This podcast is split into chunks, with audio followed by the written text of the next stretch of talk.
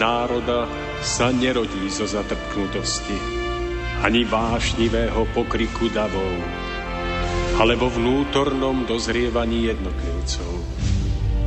Len ono dokáže vydať plod múdrosti a trvalej slobody, premáhajúcej tyraniu spoločenských systémov nad všetkými pôžitkami tiel, nad nespútanými rozkošami sveta skvie sa drahokam ľudskej dôstojnosti. Drahokam čistého srdca. Úcta, láska, pokora, odvaha sú cestou k cieľu, ktorý hľadáme. Stojac pred následkami svojich skutkov, kto obstojí?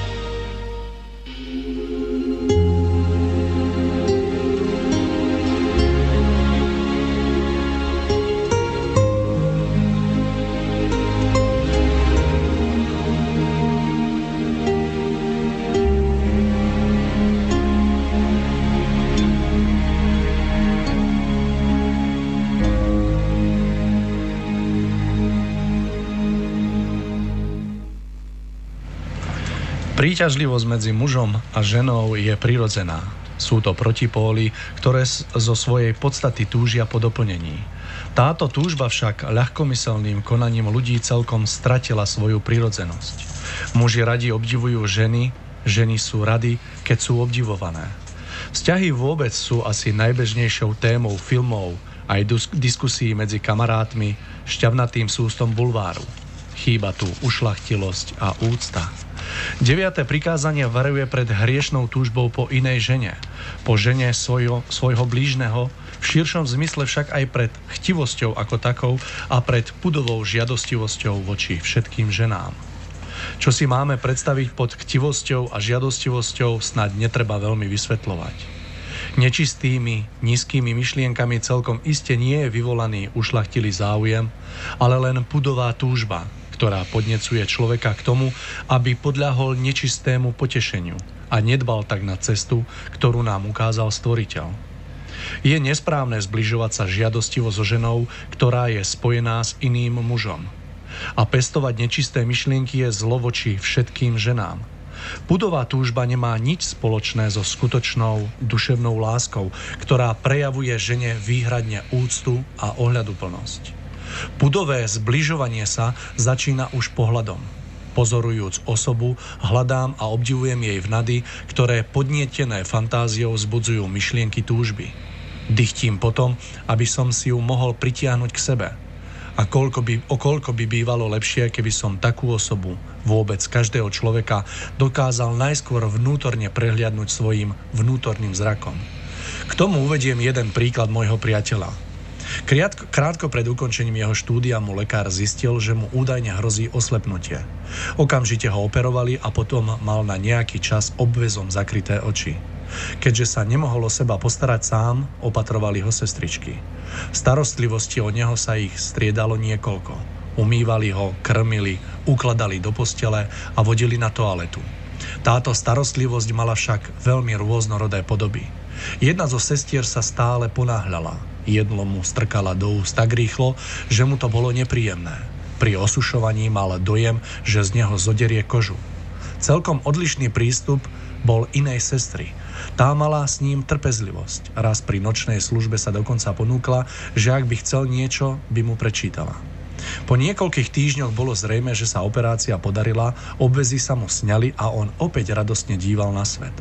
Primár mu pri prepúšťaní z nemocnice predstavil aj všetky sestričky. Teraz ich prvýkrát videl zvonka. Jedna, mu, ob, jedna sa mu obzvlášť páčila. Bola pekná ako obrázok a patrila bez pochyby k tým ženám, ktoré by každý označil za príťažlivé. A predstavte si, bola to práve tá sestrička, ktorá ho vždy tak rýchlo odflakla. Ako posledná mu podala ruku taká bacuľatá a nenápadná sestra nižšieho vzrastu. Podľa jej hlasu v nej hneď spoznal aniela, ktorý sa o neho tak lásky plne staral – Keby sa s ňou predtým stretol len pohľadom, určite, určite by ju prehliadol. Po tejto skúsenosti bol v hodnotení ľudí už opatrnejší. Nebudeš bažiť po žene blížneho svojho. Nie je to teda len zrak, ktorý sa nechá oslepiť vonkajším leskom. Sú to aj nečisté myšlienky, ktoré kalia náš pohľad na pravé hodnoty a vedú k tomu, že pri takých pokušeniach môžeme podľahnúť. Staré úslovie bdej a modli sa pomáha rozpoznávať tieto situácie, vyhýbať sa im a odolávať nečisté chtivosti. K tomu ešte musím dodať, že dnes žiaľ existujú ženy, ktoré nám mužom dodržiavanie 9. prikázania stiažujú, či už vedome alebo nevedome. Spôsobom, akým sa prezentujú na verejnosti, svojim odevom a správaním vyvolávajú túžbu. Chcú sa páčiť, za podpory módy a prevládajúcich názorov sa snažia byť príťažlivé a zvodné, čím vo veľkej miere nesú spolovinu na prekračovaní tohto prikázania. Krásny piatkový podvečer želám všetkým poslucháčom relácie Cesta z ústupu. Srdečne vás vítam v úvode 86. vydania našej relácie vzhľadom k tomu, že sme sa posunuli do nového roku, roku 2019, tak mi dovolte, aby som vám všetkým zaželal veľmi veľa lásky, pretože je málo, veľmi veľa síl, pretože ju potrebujeme a rovnako aj veľmi veľa radosti, pretože nám chýba.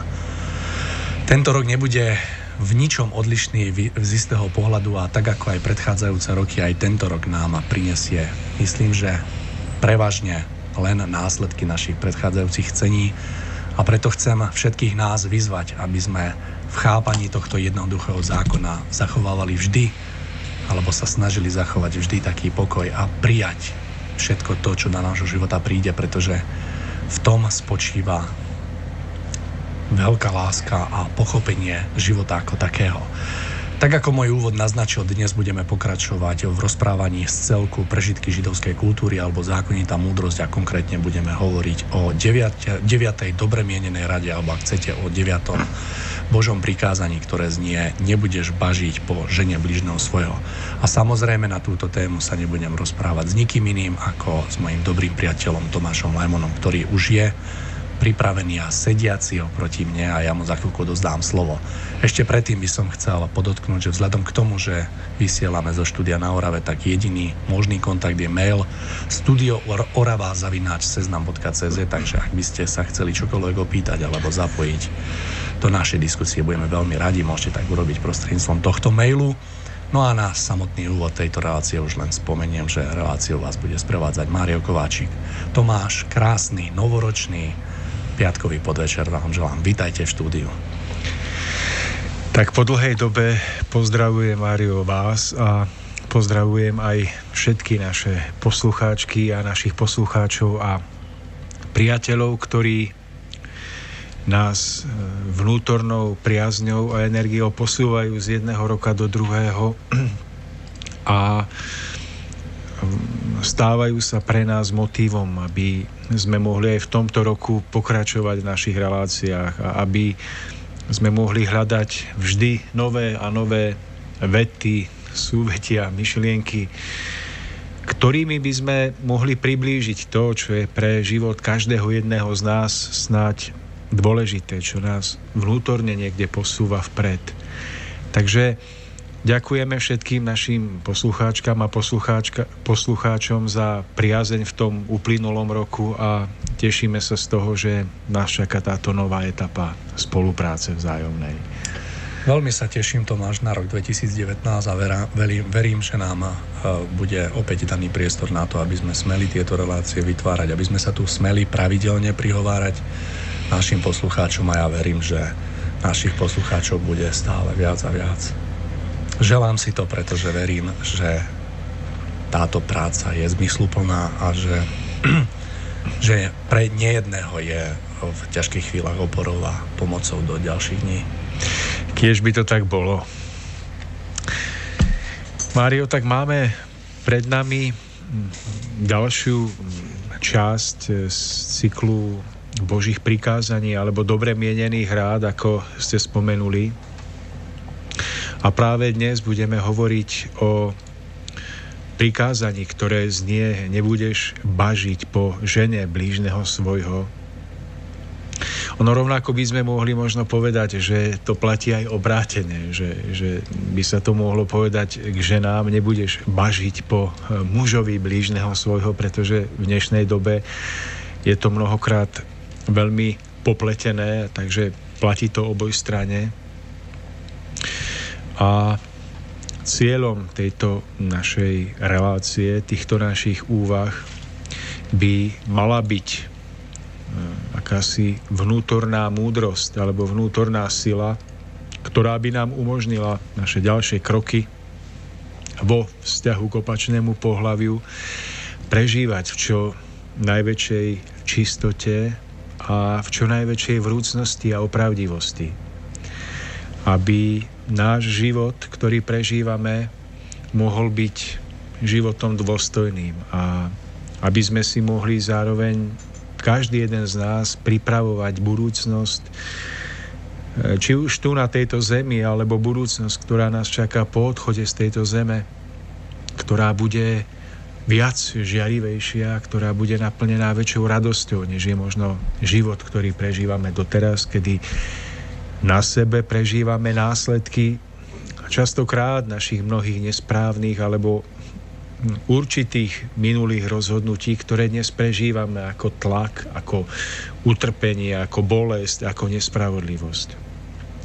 Tak ak sa nám podarí touto reláciou a týmito myšlienkami, o ktorých budeme hovoriť, Eh, priblížiť sa k tomuto veľkému cieľu, tak budem nesmierne rád.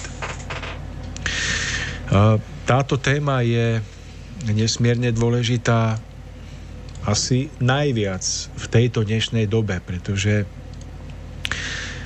si to uvedomujete aj vy, asi každý jeden z našich poslucháčov, že hm, sú na nás kladené uh, sú voči nám vyvíjané veľké tlaky alebo veľké, mm, niekedy až veľmi agresívne útoky, ktoré sa snažia roznietiť tú pudovú zložku v nás, ľuďoch a snažia sa prepestovaním mm, pohlavného pudu vytvoriť z nás ľudí, skôr akési mm, ľudské zvieratá, než, než ľudský dôstojné bytosti. Môžete to vidieť, keď sa preveziete autom pri, ja neviem, nejakom meste alebo idete po diálnici, tak môžete vidieť, že okolo ciest sa nachádzajú obrázky, obrazy, billboardy, ktoré sa snažia priamo zautočiť na tú pudovosť človeka. Môžete to vidieť v internete, e, na rôznych stránkach, samozrejme potom v tlačových médiách, všade. V spôsobe odievania, v spôsobe e, správania sa ľudí ako takých v dnešnej dobe. Dalo by sa povedať, že, že žijeme v dobe pudovej, pretože akoby všetko, čo dnes ľudia konajú, alebo všetko, čo sa snažia nejakým spôsobom dosiahnuť, spájajú práve s kultom tela a mnohokrát to potom spájajú aj s tými nejakými podpásovými praktikami, kedy tým nízkym púdom sa snažia zapôsobiť na okolie, aby sa niekam dostali, aby sa niekam nahor vyšvihli. Pôsobí to tak ako morová nákaza, či už je to e, vo, v menších mestách, alebo potom aj v tých veľkých a najväčších, že pomaly mnohé úrady, ktoré ľudia zastávajú, tak, tak sa do nich už pomaly nedostávajú vďaka svojim vedomostiam, vďaka vzdelaniu, vďaka svojmu charakteru, ale mnohokrát sa do týchto úradov dostávajú častokrát žiaľ za tzv. zásluhy práve v otroctve jednoducho svojho nižšieho spôsobu života. A je to nesmierne prerastené spoločnosťou a ako by to uberalo na dôstojnosti nás ľudí. Kto žije v dnešnej dobe, kto má oči otvorené, tak asi sám najlepšie to môže pozorovať, môže vidieť, o čom, o čom hovoríme. Toto prikázanie, táto dobre mienená rada je vlastne mm, radou, ktorá sa obracia na nás s požiadavkou dbať o to, aby naše priania a naše túžby boli čisté a aby sme si nepriali a nechceli niečo, čo patrí niekomu inému. V tomto prípade sa jedná vlastne o ten náš protipol, to druhé pohlavie. Prečo je to vlastne tak, že toto prikázanie nám bolo dané? Prečo ho Mojžiš vytesal do kamenných tabúľ svojich zákonov? Môžeme vidieť, že v každom spoločenstve ľudí a všade, kde žijú ľudia a kde sa nerešpektuje zachovávanie intimity a kde sa nerešpektuje mm, to prirodzené usporiadanie života, že mužovi patrí žena, k žene patrí muž. Ak teda vytvoria vzťah, harmonický vzťah, tak tam dochádza k jednoducho k napätiam a postupne tam dochádza aj k rozpadu takýchto spoločenstiev, pretože tie základy sú vlastne rozvracané vo svojich, vo svojich úplných základoch. Pokiaľ napríklad muž baží po žene svojho blížneho, pokiaľ jednoducho prekročí tú prirodzenú hranicu svojho studu a, a začne vyvíjať určitý nátlak na to druhé pohlavie, aby ho získal, tak tým prirodzene mm, vstupuje do akéhosi vnútorného rozkolu s prirodzeným usporiadaním života.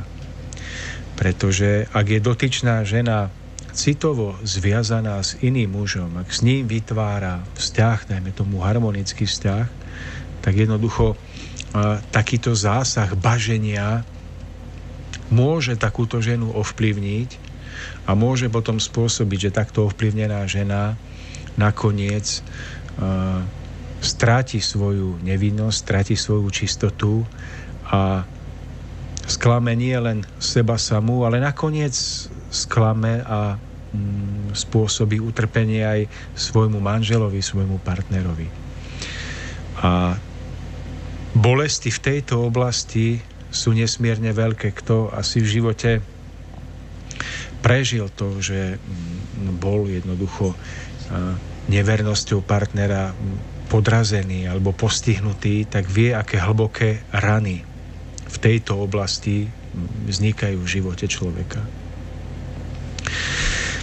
A v tomto prípade je asi potrebné si uvedomiť, že toto prikázanie, alebo táto dobre mienená rada chráni naše vzťahy práve pred zlyhaním v tomto smere.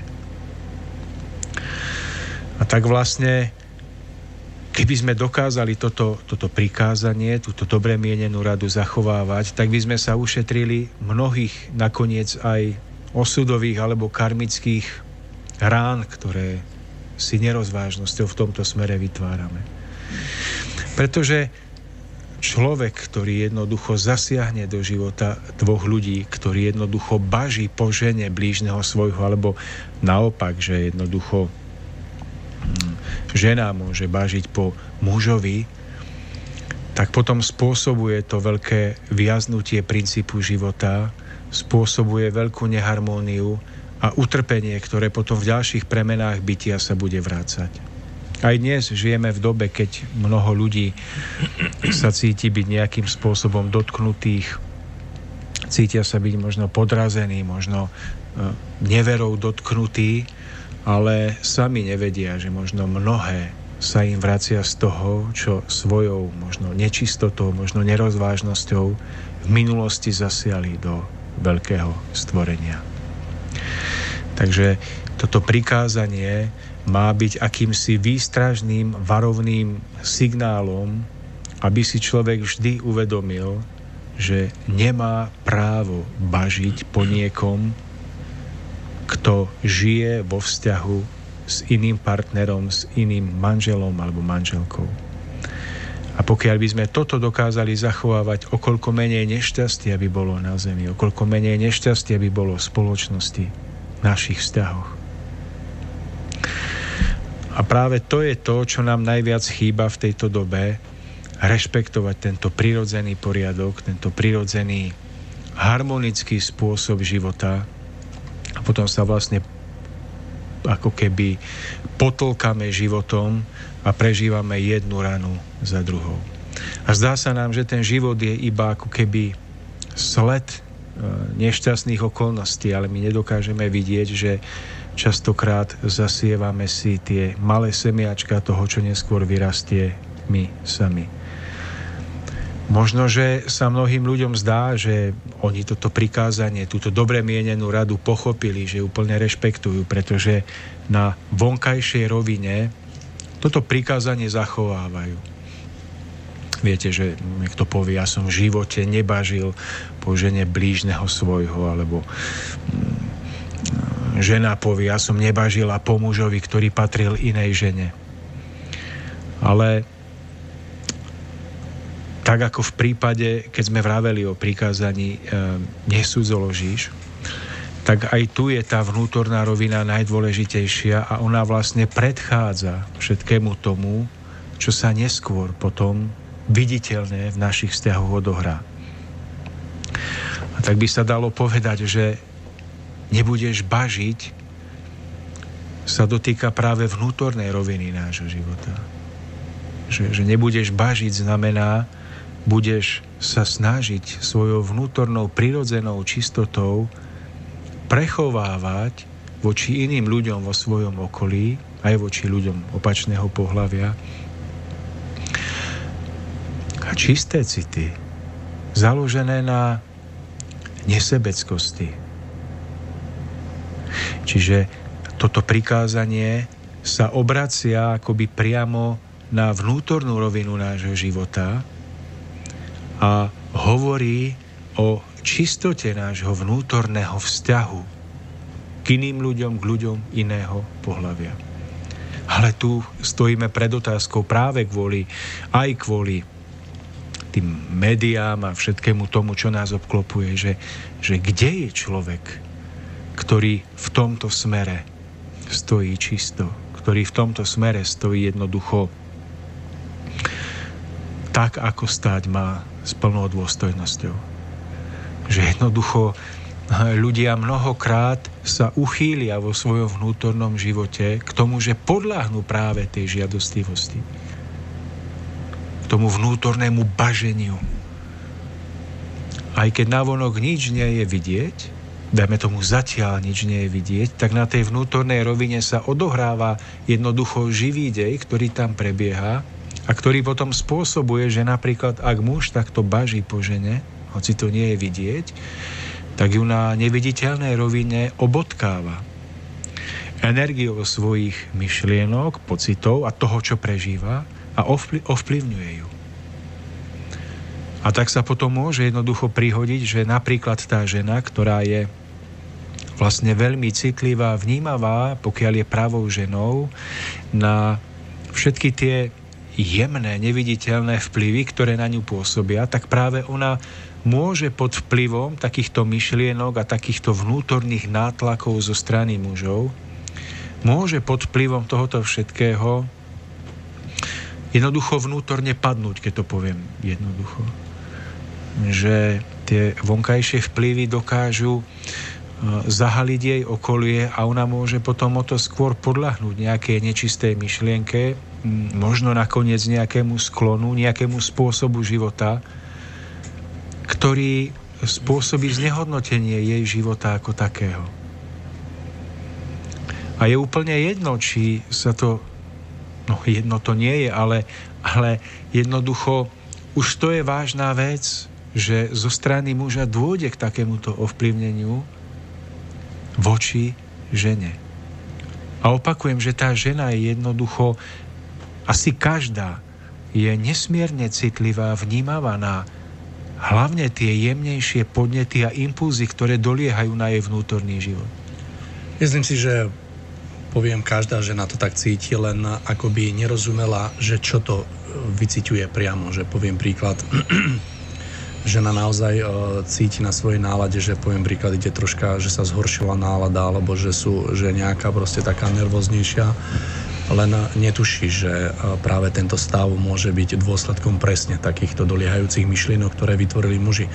Tomáš, jedna taká, taká krátka úvaha. Ja to vnímam, že dnešná doba je pre nás mužov v tomto veľmi náročná a vnímam, že je, že je pre mnohých mužov veľmi náročné zostať v tejto dobe úplne čistý a zachovať si vlastne túto vnútornú čistotu.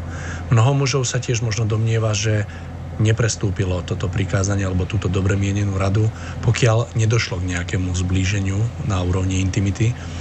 Uh, veľmi dobre by bolo objasniť práve, kedy už začína to také baženie a že aj akoby také myšlienkové zahrávanie je už vlastne prestupom tohto prikázania a že už aj toto je alebo by som povedal, že tunák to všetko tak celé môže začať a že to vždycky môže. Inými slovami chcem povedať, že ten put dokážeme ožíviť v prvom rade myšlienkami.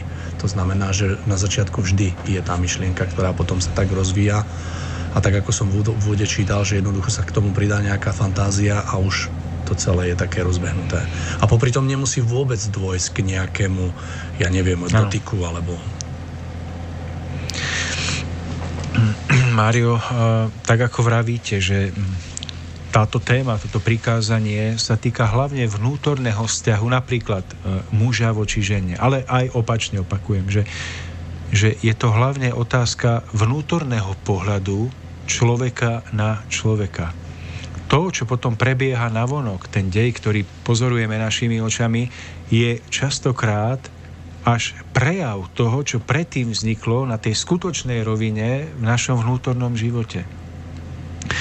A my nevidíme, že práve tento rozmer nášho života, tento vnútorný rozmer nášho života, ten opravdivý stupeň čistoty alebo nečistoty aj vo vzťahu k iným ľuďom, vo vzťahu k ľuďom iného pohľavia, že on nesmierne prenikavo ovplyvňuje celý náš život. Aj oblasti, o ktorých by sme nikdy nepovedali, že môžu súvisieť s e, našou vnútornou opravdivosťou a čistotou. Otázka zdaru alebo nezdaru zamestnaní, otázka zdaru alebo nezdaru vo všetkých iných oblastiach nášho života, aj tých viditeľných.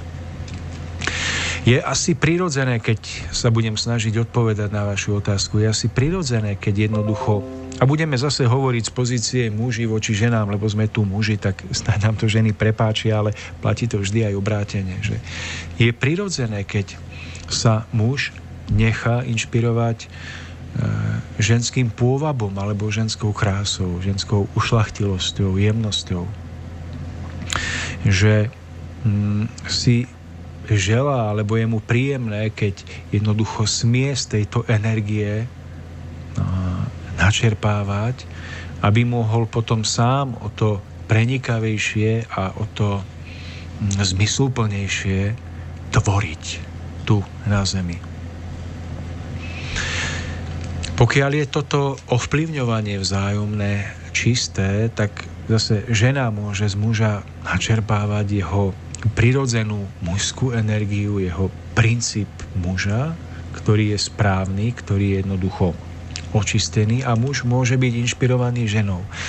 A spoznáte to podľa toho, že je to čisté, že človek zostáva vnútorne slobodný a ovocím takéhoto vzájomného ovplyvňovania sa je vytváranie ušlachtilosti a krásy. Človek sa pod vplyvom takéhoto pôsobenia môže otvárať vyšším obrazom, vyšším inšpiráciám, ktoré mu môžu v niečom poradiť alebo napomôcť, kam by mal smerovať svoje životné kroky.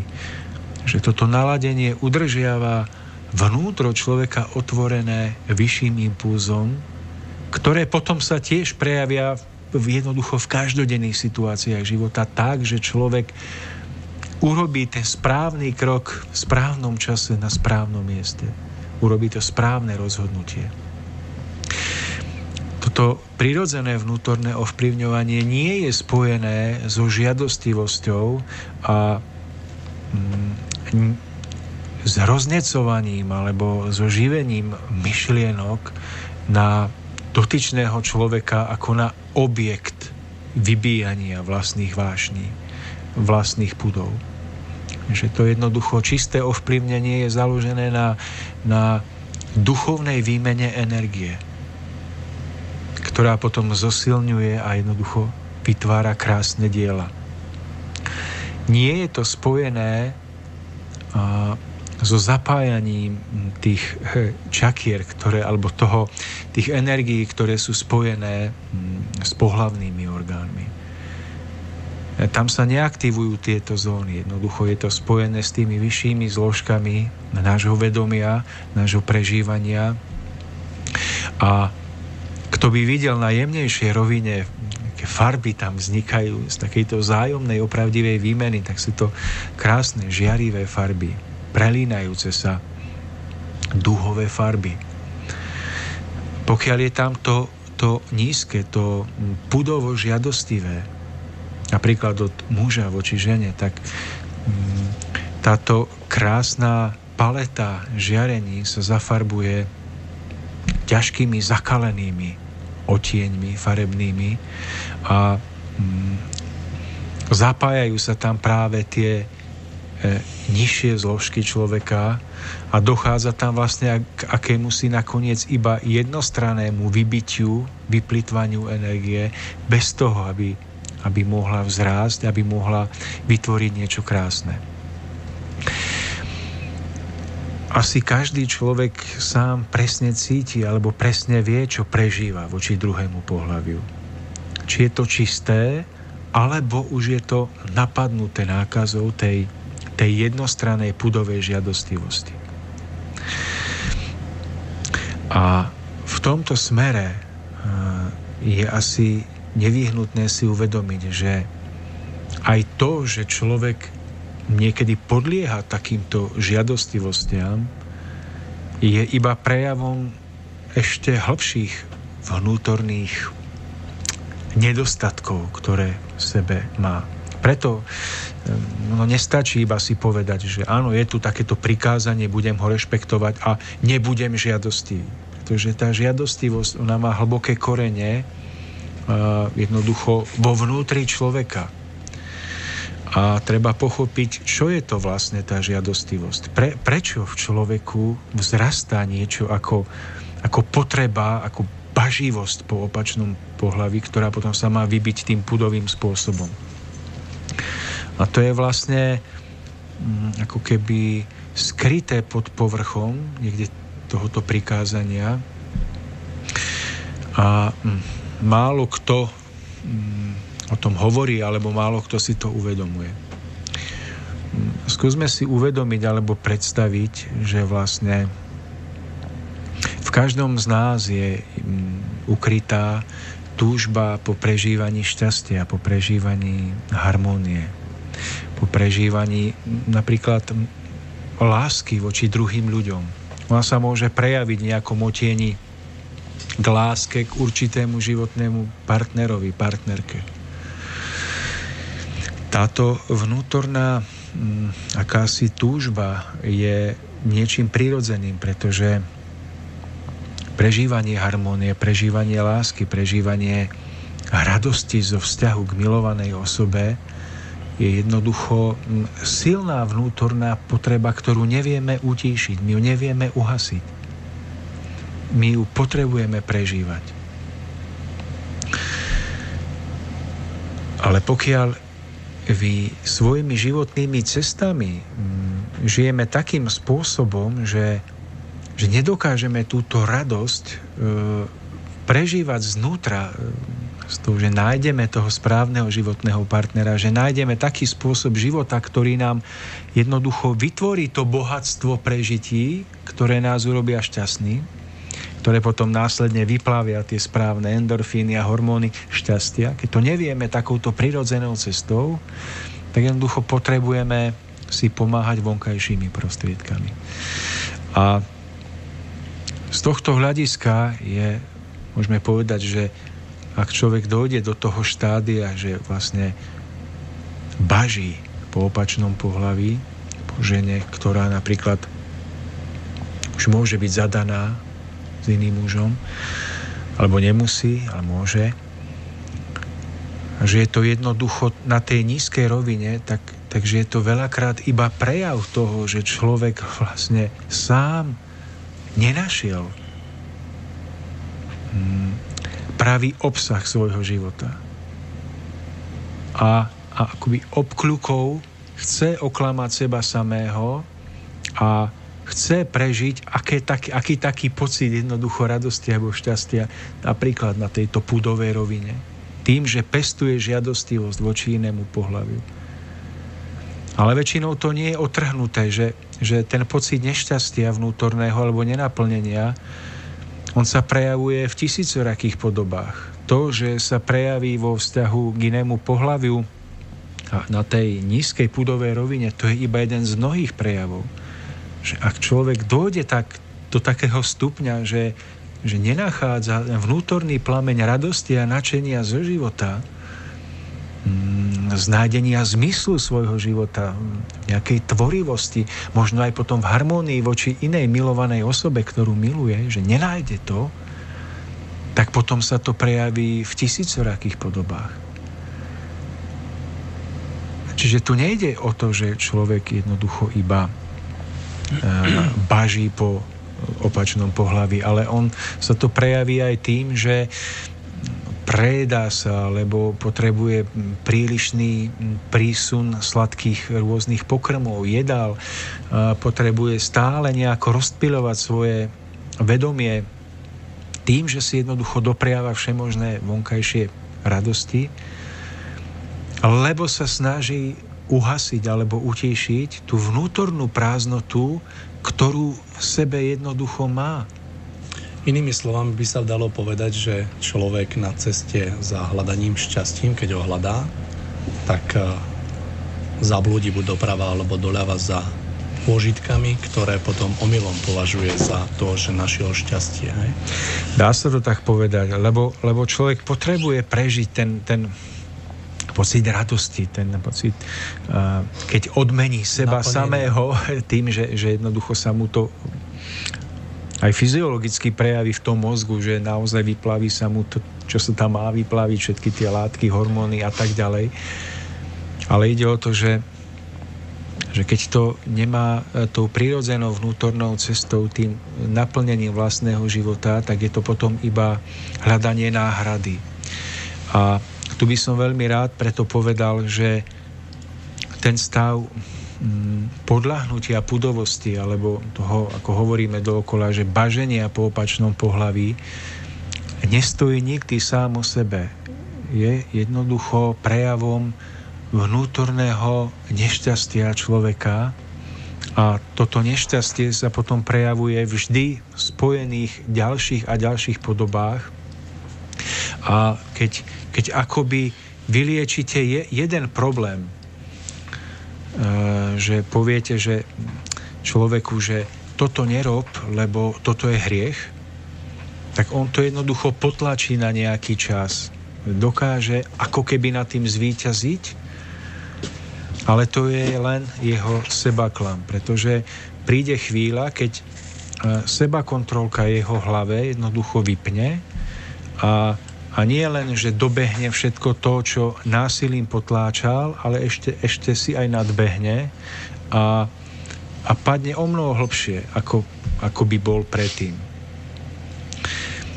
A preto ani nemá zmysel zastrašovať sa navzájom a hovoriť o tom, že ak nebude zachovávať toto prikázanie, tak pôjdeš do pekla, alebo e, že treba pochopiť, že prestupovanie vlastne všetkých prikázaní, ale tohto asi obzvlášť, je iba prejavom alebo volaním človeka, tým nešťastným volaním po nájdení toho, toho najdôležitejšieho. A budeme hovoriť aj potom po hudobnej prestávke, že, že čo to je a ako by to človek mohol nájsť. Teším sa na ďalší vstup. Milí posluchači, dáme si krátku pauzu, ktorú vyplníme peknou piesňou.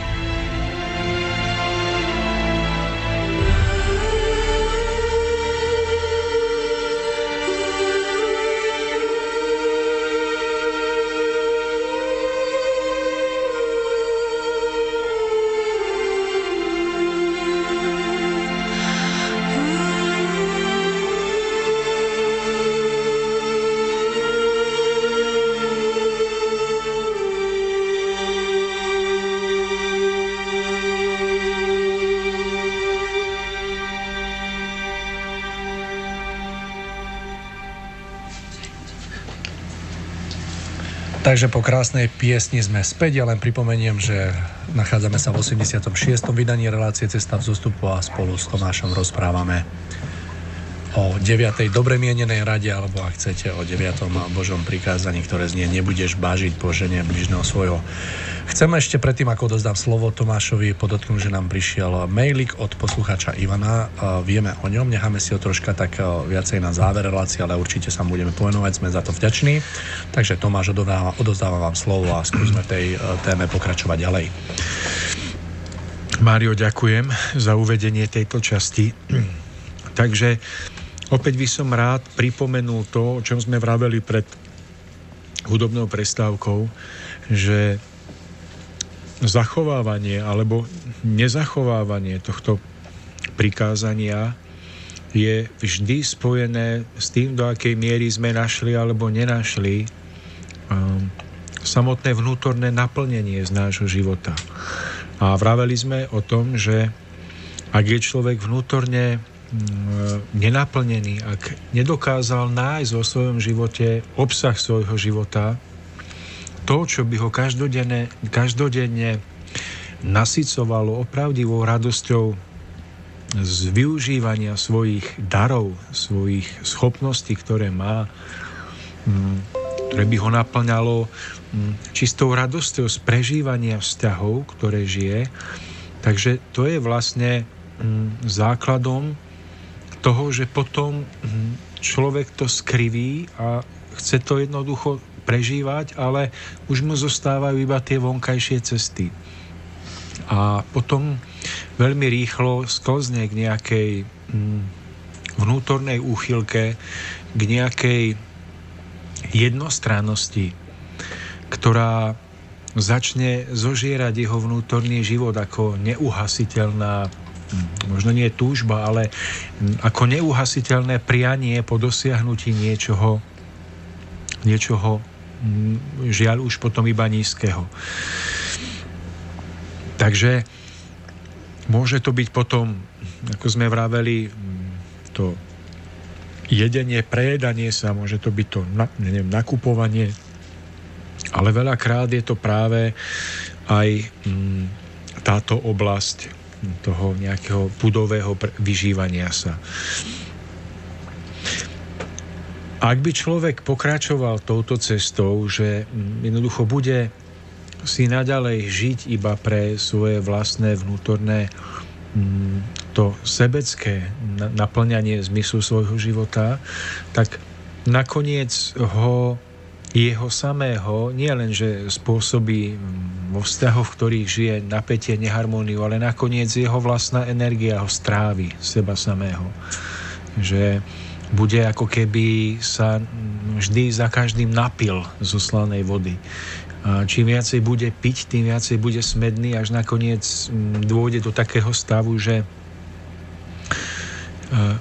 už, už bude mať plný žalúdok, lebo, lebo nemá už kde dať tú vodu, ale on bude stále ešte viacej smedný. A to je ten stav, ktorý môže prísť v živote človeka tam za zátačkou jeho života, tam, kde ešte nevidí dnes, že on nebude o to viac šťastnejší, o, o čo viac bude tým, tou baživosťou živiť tú nízkosť. A to iba krátkodobé. Z dlhodobého hľadiska bude o to nešťastnejší. Lebo sa stane vlastne otrokom seba samého svojich nízkych žiadostí. Tá baživosť je jednoducho potom ako otrokár, ktorý nad ním drží bič a vlastne mu rozkazuje a určuje jeho životné cesty. On stratí slobodu, stratí s ňou aj mm, tú ľahkosť svojho života už potom sa nedokáže tešiť z nejakých maličkostí, pretože jeho vnútorný život je, je poznačený touto nečistou žiadostivosťou. No a keď sa mu, on si myslí človek, že to je kvôli tomu alebo onomu človeku, ktorý práve je taký dokonalý a ideálny, že preto iba jeho by chcel a, a žiadosti, ale, ale v skutočnosti to je žiadostivosť, ktorá ktorá by vždy v ňom bola, aj keby to ten človek nebol, na ktorého on sa práve pozerá, na, ktorý je predmetom jeho žiadosti, tak by si zaznašiel iného a iného a vždy by jednoducho hľadal niekoho. A to nie je to hľadanie právého vzťahu. To je jednoducho to točenie sa v nejakom kolotočí vlastného seba klamu. Pocit, kedy človek je stále viac a viac unavený, stále viac a viac zotročený a to je ovocím toho, že nenašiel jednoducho pravú vnútornú náplň života. A môže, môžeme hovoriť o akýchkoľvek nejakých, neviem, technikách, spôsoboch, čo by mal človek robiť, ktoré by mal človek vykonávať, aby už toto prikázanie neprekračoval, ale z mojich nejakých, neviem, životných náhľadov alebo pohľadov je jedinou pomocou pre človeka je, je nájdenie lásky. Nájdenie lásky vo svojom živote, k niekomu alebo k niečomu, čomu človek obetuje svoj život, svoje, svoje bytie. Že kto má to šťastie v živote, že jednoducho bez ohľadu na to, čo prežil, aký bol, že došiel do štádia, že zahorel alebo pocítil lásku k niekomu. Napríklad ten muž k nejakej žene, lásku, skutočnú lásku, pokiaľ je tá láska zároveň aj opetovaná, pokiaľ je to skutočná nesebecká láska, láska je vždy taká nesebecká, tak to je jednoducho najväčšia sila alebo moc, ktorá dokáže naplniť vnútro človeka a spôsobí, že celá tá škála nečistých žiadostivostí, tých neoprávnených žiadostí sa jednoducho stratí. To nie je stav, keď človek bojuje sám proti sebe alebo bojuje proti tomu nízkému v sebe tým, že by si niečo odriekal. Ale to je stav, kedy nepotrebuje to nízke, pretože jeho vnútro je plne naplnené niečím, čo ho dostatočne možno, že až nad možnosti toho, čo, čo by si prial, naplňa. A potom v tomto stave človek ani o tom nemusí vedieť, jednoducho zistí, že nepodlieha nižším žiadostivostiam. Že náhle nepotrebuje jednoducho si na niekoho robiť nároky v, tom, v, tom, v tej nízkej žiadostivosti a obmýšľať ho a jednoducho fantazírovať o ňom, pretože jeho vnútorný život je prirodzene natoľko rozvinutý a bohatý, že mu prináša dostatočné potešenie, kvôli ktorému on, on vlastne už nemusí niekde schádzať pod svoju úroveň. A v tomto prípade mu sa dá povedať, že, že láska ak ju človek nájde, je tou najsilnejšou a možno, že jedinou silou, ktorá dokáže človeka uzdraviť a dokáže ho vlastne ochrániť pred prestupovaním tohto prikázania. Aj keď hovoríme láska, hovoríme, že nájsť lásku, tak to je také, že množne si mnohí povedia, že nájsť lásku, to je ako, ja neviem, ísť na huby a nájsť hríb, ktorý sa volá láska, alebo ako to je, že nájsť. Alebo, ja neviem, niekde na strome rastie, alebo je niekde inde, že, že a ja chudák som proste asi nenašiel, ja som nehľadal na správnom mieste. Že láska sa nedá nájsť takýmto spôsobom. Ona sa dokáže, je človeku daná ako dar, to prežívanie lásky je človeku dané ako dar za jeho túžbu darovať seba samého svoje bytie do služby niekomu alebo niečemu, čo človeka naplňa, v čom vidí zmysel, čo o čom má pocit, že je to viac ako on. A keď človek dokáže nájsť vo svojom živote niečo, čomu by sa daroval, čomu by venoval svoju vnútornú celú energiu, silu, ktorá cez neho preteká, čomu by jednoducho slúžil, čomu on by slúžil, nie čo by jemu slúžilo, ale čomu on by slúžil stále viac a viac, tak za toto môže dostať ako dar života precítenie lásky. To nie je o nájdení niečoho, to je o tom, že sa rozhodnete obetovať svoj život v prekonaní svojej lenivosti, svojej pohodlnosti, svojich osobných prianí, že venovať svoj život službe niečomu alebo niekomu, čo považujete za múdrejšie, za lepšie, za dokonalejšie, než ste vy. A toto keď človek vloží do svojho života, tak môže nájsť tú lásku. Ono to nie je tak, že on ju nájde, ale nakoniec ona si nájde jeho a prenikne do jeho srdca a dovolí mu prežiť také naplnenie, ktoré dovtedy nepoznal, o ktorom nevedel, že by ho mohol niekedy prežiť. A je to preži- napl- naplnenie veľkej plnosti zmyslu života. A v tomto ale je obsiahnuté všetko, aj to mnohokrát je v tom obsiahnuté aj to, čo je spojené s našim telom, s naplnením našich telesných potrieb, či už toho jedla, či už tých radostí, keď si niečo kúpime, alebo aj toho pudového v nás. Ale je v tom, ale toto všetko je iba malá súčasť toho, toho, toho veľkého, čo potom smieme prežívať ako dar života voči nám. Keby som to Tomáš len doplnil, najkrajšie na láske je to, že láska sa dá iba dať. Láska sa nedá zobrať a preto, ak chceme prežívať lásku, je potrebné sa ju naučiť dávať a potom v tom spätnom pôsobení nás jej účinok zasiahne v plnom rozsahu.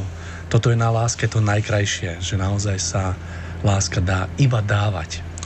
Že mm, človek to spozná podľa toho, že prežije opravdivú starosť o blaho druhého. Nie tu starosť toho strachu, ako to my poznáme ten pojem, že mám starosť, tak prežívam strach, ale že prežije vnútorný cit, kedy si želá blaho druhého človeka a že praje si jeho šťastie.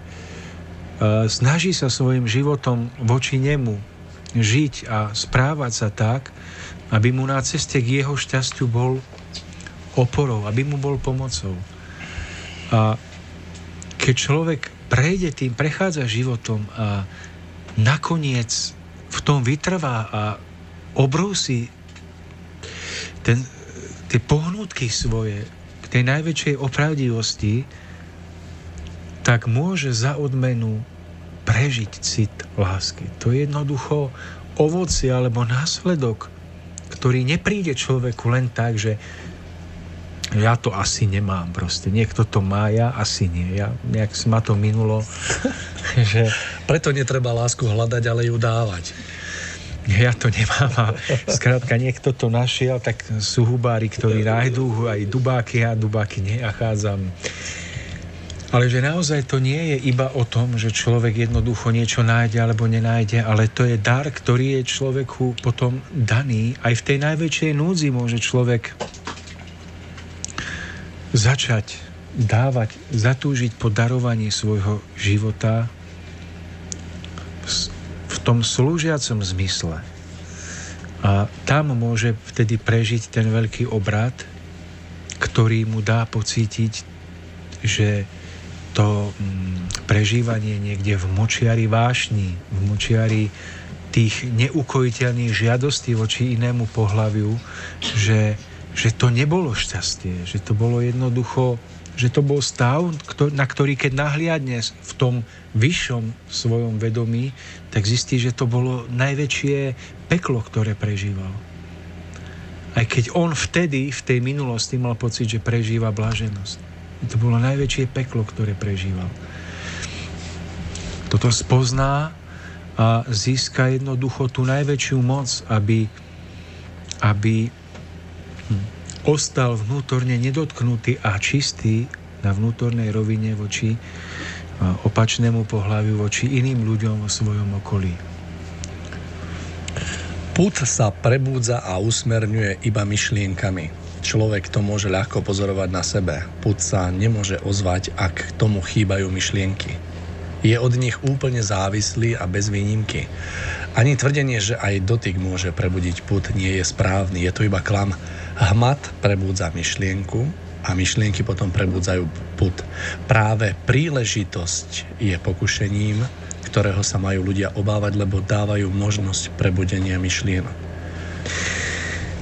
Mário, a zároveň k tomu by som doplnil, že ak, ak človek jednoducho prežíva svoj život a uvedomuje si, že jeho, mm, jeho to vnútorné bohatstvo a ten jeho vnútorný stav nie je ešte tak mm, naplnený, aby jednoducho mohol povedať, že je v plnej plnom prežití, v tej ochrane lásky, tak zostáva veľkou pomocou alebo veľkou radou.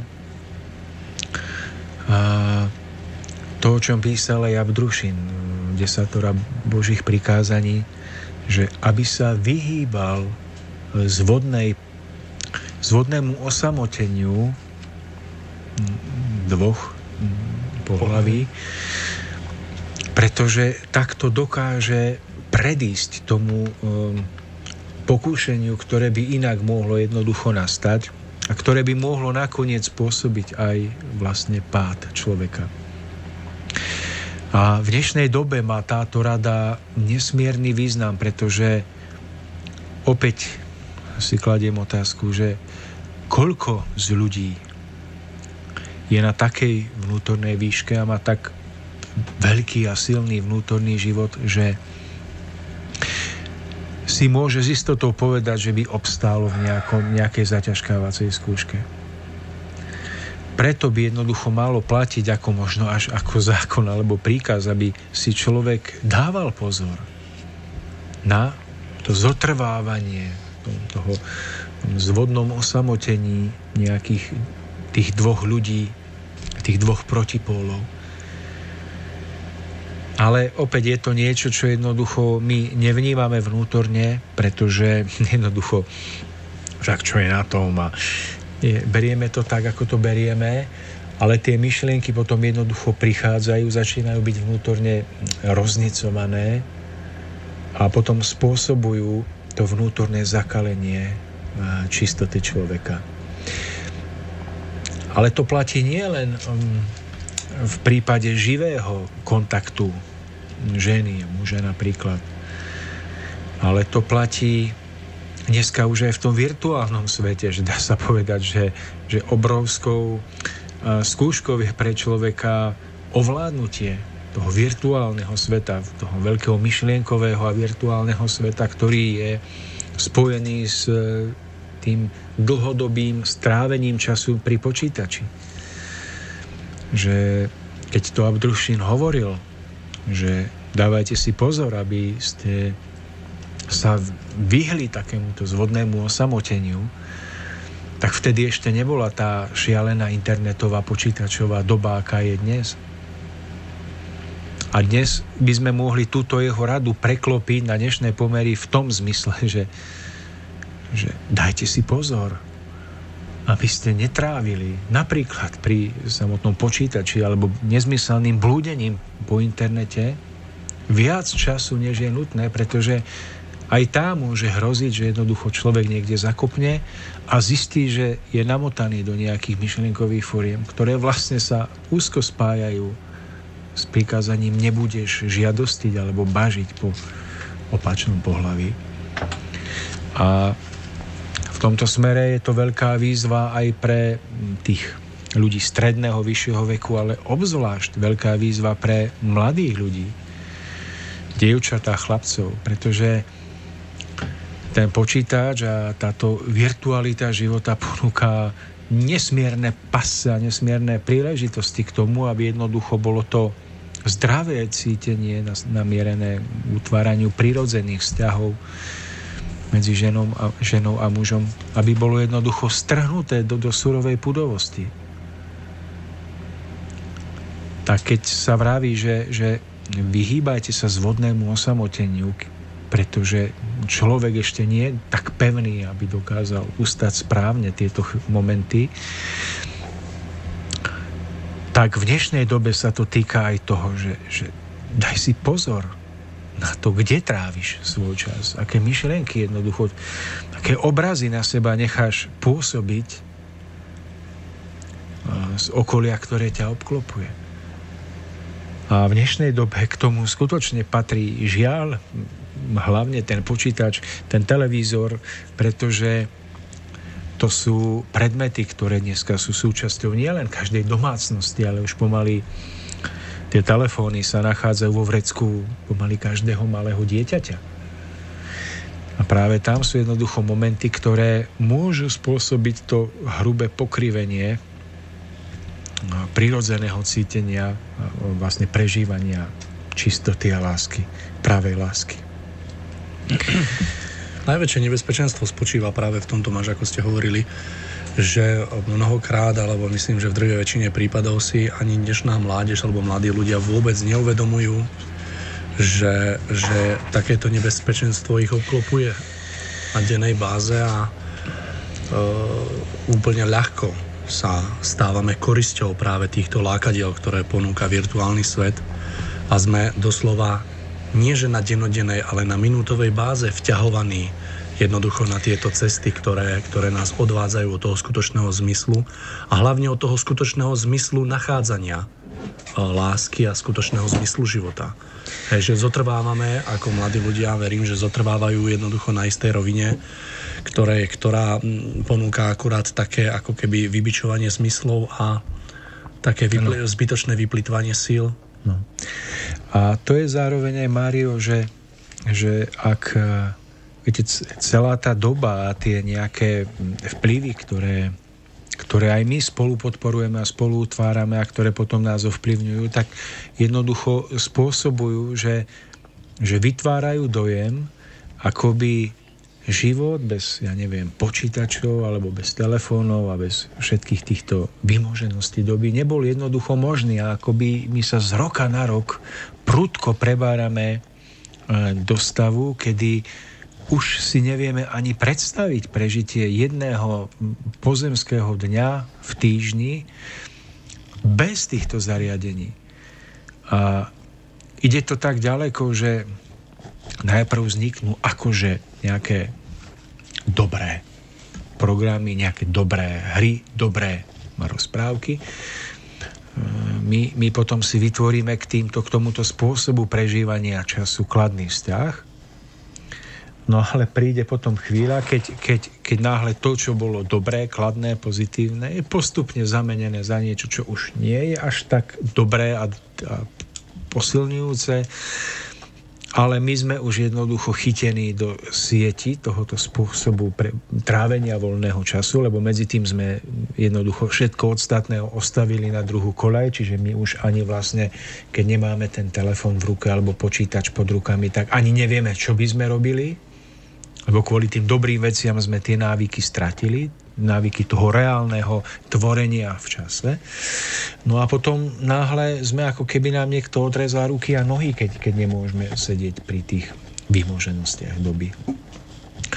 A samozrejme, že, že počiatku sme, sme navnadení na niečo pozitívne, dobré, ale potom postupne ideme dolu. A len málo kto dokáže si ustriehnúť hranicu medzi tým čo je skutočne nápomocné, lebo sú aj ten virtuálny svet pomáha úžasné, e, prináša úžasné momenty, ale tá hranica sa jednoducho u mnohého človeka preklopí do jednostranného spôsobu trávenia svojho času v prítomnosti počítača a telefónu a hier a videí a nekonečného množstva podnetov a spolu s tým ide ruka v ruke plítkosť života.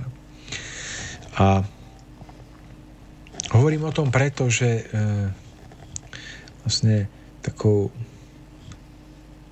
bránou ochrany nášho života, nášho, toho vnútorného, keď si predstavíme, že náš život je akoby život odvíjajúci sa v hradbách nejakého kráľovstva, nejakého vnútorného sveta, tak si môžeme predstaviť, že toto kráľovstvo má nejaký padací most alebo bránu, ktorá, ktorou sa otvárame vonkajšiemu svetu. A, a cez túto bránu môžu k nám prichádzať potom zvonku rôzne podnety. Nie len, že my môžeme pôsobiť na vonok, ale aj zvonku môže byť pôsobené na nás.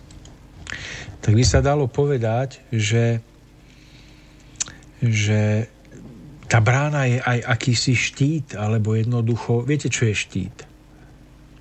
Čo má napríklad rytier na ruke, keď sa chráni pred tými údermi nepriateľa. Keď ho chce niekto mečom zraziť k zemi, tak on vlastne nastaví ruku, na ktorej má štít a, a dokáže toho nepriateľa alebo neprajníka prekonať. A a takýmto štítom, ktorý chráni nás ako ľudí, je vlastne cit alebo pocit, eh, povedal by som, studu. Je to spojené, tento cit alebo pocit studu je spojený s našou vnútornou čistotou, s našou nevinnosťou deti ho majú a prežívajú ho ako niečo prirodzené, ešte keď nie sú pokrivené našimi takými tý dospeláckými maniermi. A prejavuje sa to tým, že deti prirodzene cítia potrebu sa nejako zahaliť alebo prirodzene nebyť na obdiv, nechodiť niekde akoby v tom predvádzať svoje telo. Je to niečo úplne prirodzené, takto to majú dievčatá napríklad rady nosia šaty alebo sukne, chcú byť ako princezní, pretože jednoducho cítia, že, že nie len, že im sa to páči, ale oni v tom prežívajú aj ochranu svojho studu. My, my dospeli prídeme a povieme, čo, čo vymýšľa, tam, tam malý, malá, veď a povyzliekajte ich, nech tu behajú holí a tak, že však to je normálne Normálne zdravé dieťa to cíti, ako keby ste rastlinku vykopli a koreňmi obrátili nahor a jednoducho cíti sa nesvoje, najradšej by utieklo. Ale nie, dospelí to jednoducho prebúrajú, pretože si povedia, čo to takéto pozostatky nejakého stredoveku majú naše deti mať, my to jednoducho nestrpíme a, a jednoducho prebúrajú to v tom dieťati. Ale nevedia, že s tým odbúrajú to najcenejšie, čo to dieťa v sebe má. To je vlastne stúd, ktorý je spojený s ochranou svojej identity, svojej osobnosti, toho najcenejšieho v sebe. A teraz ide o to pochopiť, že to robíme nie len my rodičia, ale vlastne celá tá doba je nastavená tak, že sa snaží toto najcenejšie v nás, tento stud jednoducho potlačiť snaží sa tú bránu rozlomiť, ktorá vedie do, do kráľovstva nášho vnútorného života, aby cez tú bránu potom mohla natekať všetká tá nečistota vonkajšieho sveta. A tejto súvislosti by sme, by sme ešte mohli povedať alebo spomenúť, že, že v tom je ukrytá hodnota človeka. Práve preto, ale prečo? Pretože Stud, keď je živý, tak on vlastne je spojený s rozvíjaním tých najjemnejších citov v človeku, tej najvyššej duchovnosti v človeku. So zabitím studu, s potlačením studu sa zabíjajú a potláčajú aj iné jemnejšie city a jemnejšie jednoducho a rozmery e, ľudskej duchovnosti. Neviem, či to poviem spra- zrozumiteľné teraz, ale napríklad, keď zabijete v človeku stúd, tak nie len to, že on už potom necíti potrebu sa zahaliť a chodiť dôstojne, už, už šlachtilo. Sa už potom nesnaží osloviť svojou charizmou, svojej osobnosti, ale už iba vonkajšími znakmi telom. Ale on normálne zhrubne svojim spôsobom správania sa že jeho správanie nie je dostatočne jemné, dostatočne citlivé, prenikajúce, chápavé. A z človeka sa začína stávať taký jednoducho, neviem to ľudovo valach, taký človek, ktorý jednoducho kde čo povie, kde čo utrúsi, kde čo natropí a je necitlivý a nevnímavý na jemné súvislosti života vo vzťahoch, je nevnímavý na skrátka mm, prežívanie iných ľudí. Nedokáže v správnom čase povedať správnu vec, namiesto toho povie somarinu, ktorá sa nedá ani prišiť, ani prilátať, ešte ňou aj ublíži. Nevníma, že začne zasahovať do súkromia, do intimity iných ľudí, pretože on v sebe potlačil to vnímanie a on to robí úplne normálne. A on si myslí, že to je normálne, ale keby mal toto, tak to nespraví. A nikdy to nie je potom iba nejaká spoločenská neslušnosť alebo nezdvorilosť, ale veľakrát sú tieto prejavy jednoducho iba, iba prejavom potlačenia alebo jednoducho um, znehodnotenia seba samého v tom najdôležitejšom rozmere svojho života.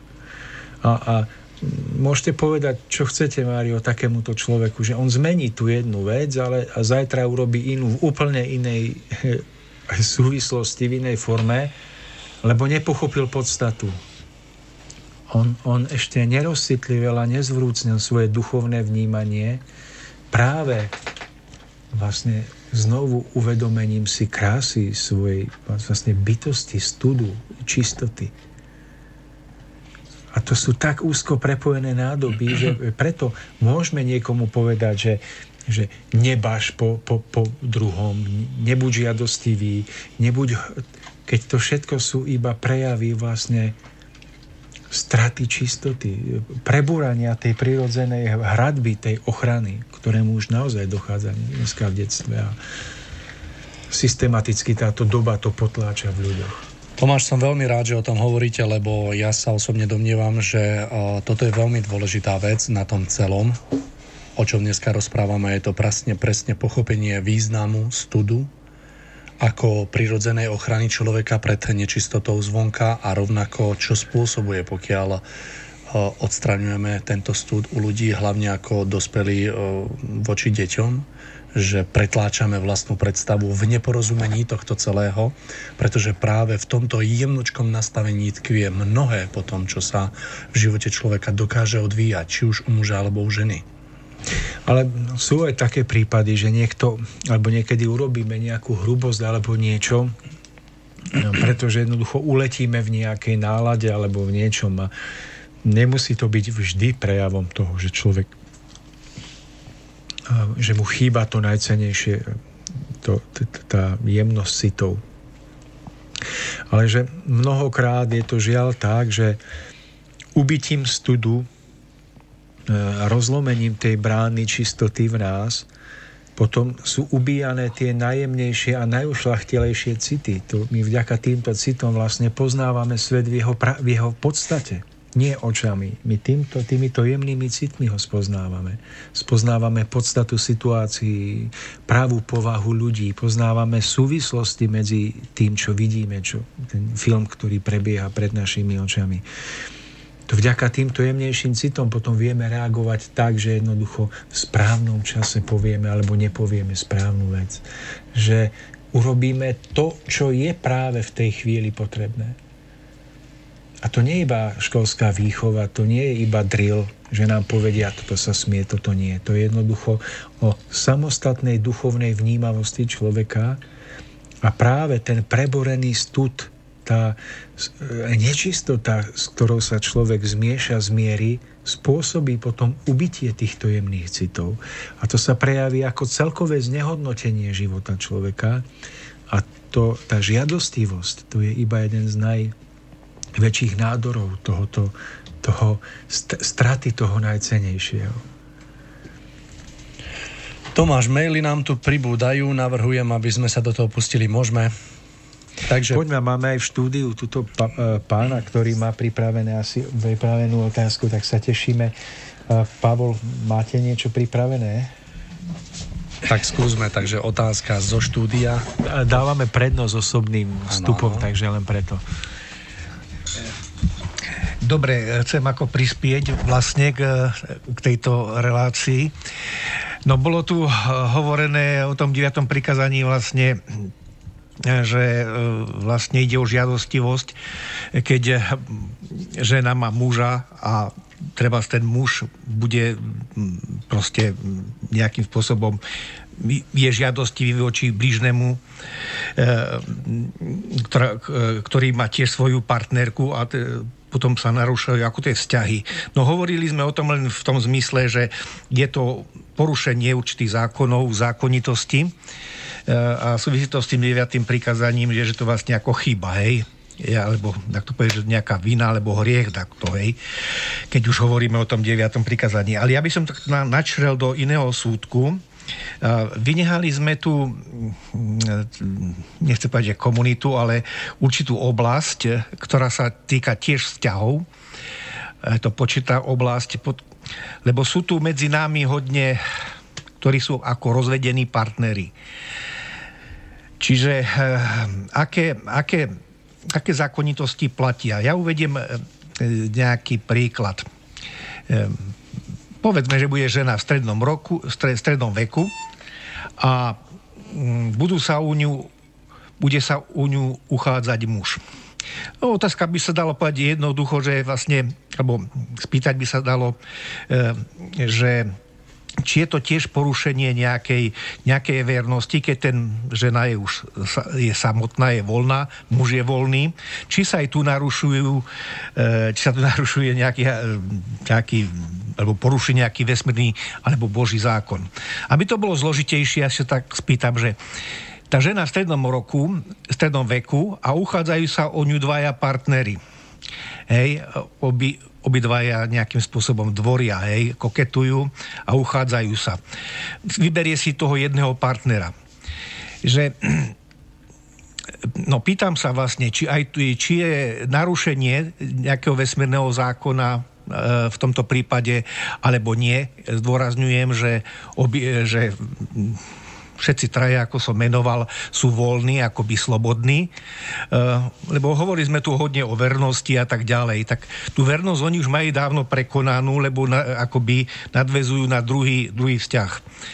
Ako sa na to díva Tomáš? Je to narušenie nejakých vesmírnych zákonov, hlavne z hľadiska toho 9. prikázania? Takže ďakujeme otázku Tomáš, nech sa páči, máte priestor a reagovať.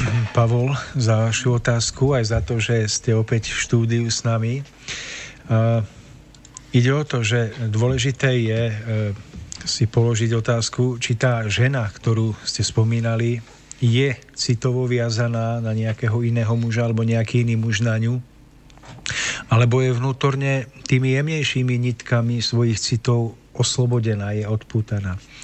Ak jednoducho ona je odputaná, mm, napriek tomu, že predtým mohla byť vydatá, mohla prežívať nejaké vzťahy alebo vzťah, ak je odputaná, tak v takom prípade mm, je, môže byť prirodzené, keď a, niekto v jej okolí, nejakí muži, prejavia čistý záujem o, ja neviem, jej priazeň alebo o vzťah voči nej alebo s ňou.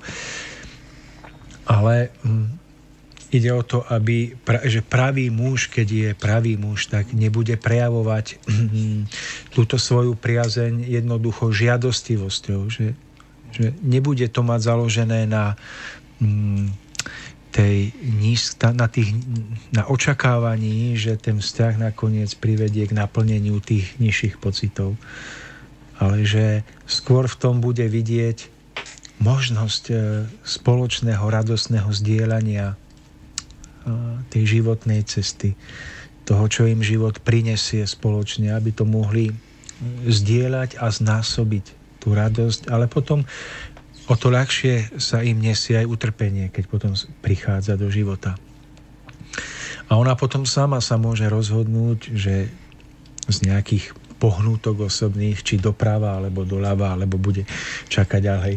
Takže v tomto Niekedy sa stáva, že muž napríklad voči žene e, pôsobí takým spôsobom, že ona je, dajme tomu, viazaná, má ešte väzby k predchádzajúcemu alebo súčasnému mužovi, partnerovi, aj keď už to možno nie je ideál. Pokiaľ takýto tretí človek, muž, ktorý do toho vstupuje, e, získa aj to dobrovoľné odobrenie zo strany ženy, že ona si povie, áno, ja dobrovoľne idem s týmto mužom mať vzťah, tak sa nazdávam, že aj ona, aj ten, ten dotyčný a jednoducho sa previnujú, pretože jednoducho tá žena by mala najskôr uzavrieť svoje predchádzajúce záväzky nie len vnútorne, ale aj navonok.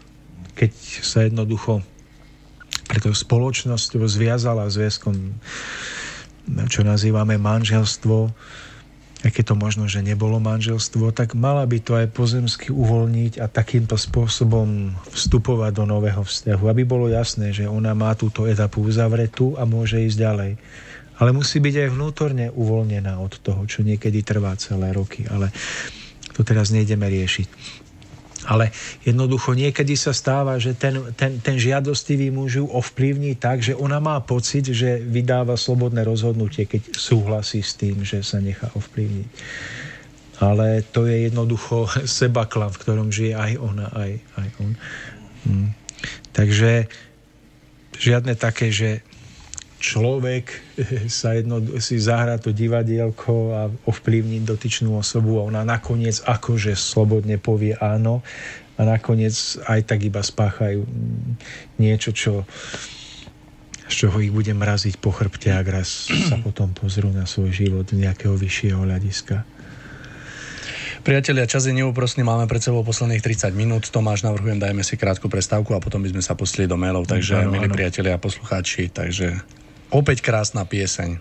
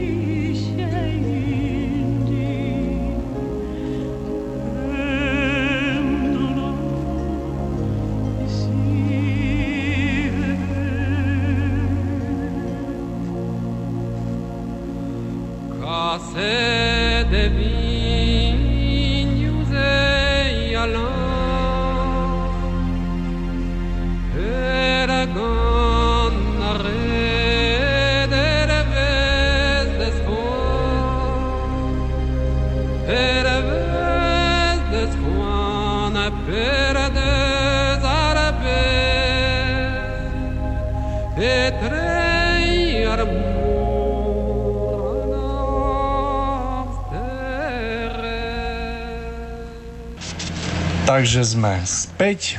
Ja len pripomeniem a dnes sa rozprávame o 9. dobre mienenej rade, ktorá znie Nebudeš bažiť po žene bližného svojho. Máme posledných, pozerám 20 minút do konca našej relácie. Dali by sme teraz prednosť, e, alebo vybavili by sme maily, máme tu tri. Myslím, že dve z nich sú otázky, jedno také konštatovanie. Takže začneme náš poslucháč Ivan sa pýta, dobrý večer, ako sa pozeráte na manželskú vernosť až do smrti a nefunkčné manželstvo? Jedno obdobie som totiž riešil problém, kde je hranica medzi bojom o vlastné šťastie a neubližovaním práve vo vzťahu k vydatej žene. Neublížil som, pretrpel som si nenaplnený vzťah, Manželstvo milovanej ženy sa v puberte ich detí aj tak rozpadlo a náš vzťah s rozvedenou ženou už nikdy nenadviaže tam, kde som ho prerušil. Urobil som správne? To je ťažké, pretože mm, ja ďakujem Ivanovi, že napísal, ale je veľmi ťažko takto na diálku posúdiť, či by to bolo správne alebo nie. Ja osobne zdieľam názor, že pokiaľ je manželstvo skutočným manželstvom, tak mm, musí splňať predpoklady vnútornej harmónie a vnútorného doplnenia sa danej ženy a daného muža. A to je taký vzťah, ktorý je, ako to mm, ľudia zvyknú hovoriť, vyhliadnutý už v nebi, že tu na zem prichádzajú ľudia s určitými vopred pripravenými, rozvinutými schopnosťami, ktoré ešte počas života dobrúsia a mm, zblížením sa týchto dvoch ľudí vzniká niečo ako krásny, harmonický, možno môžeme povedať až dokonalý celok.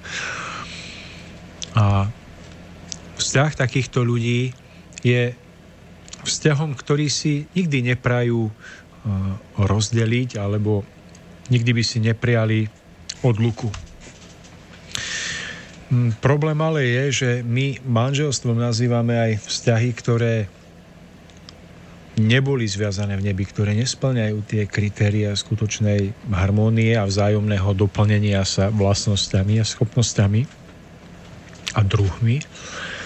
Ale nazývame manželstvami aj, aj spolo, zväzky založené niekedy iba na vypočítavosti alebo práve na mm, tých vybičovaných e, púdoch mm, na mm, majetkoch a podobne. A potom sa nám stáva, že jednoducho tie vzťahy nefungujú a spoznávame, že sme v nich nenaplnení.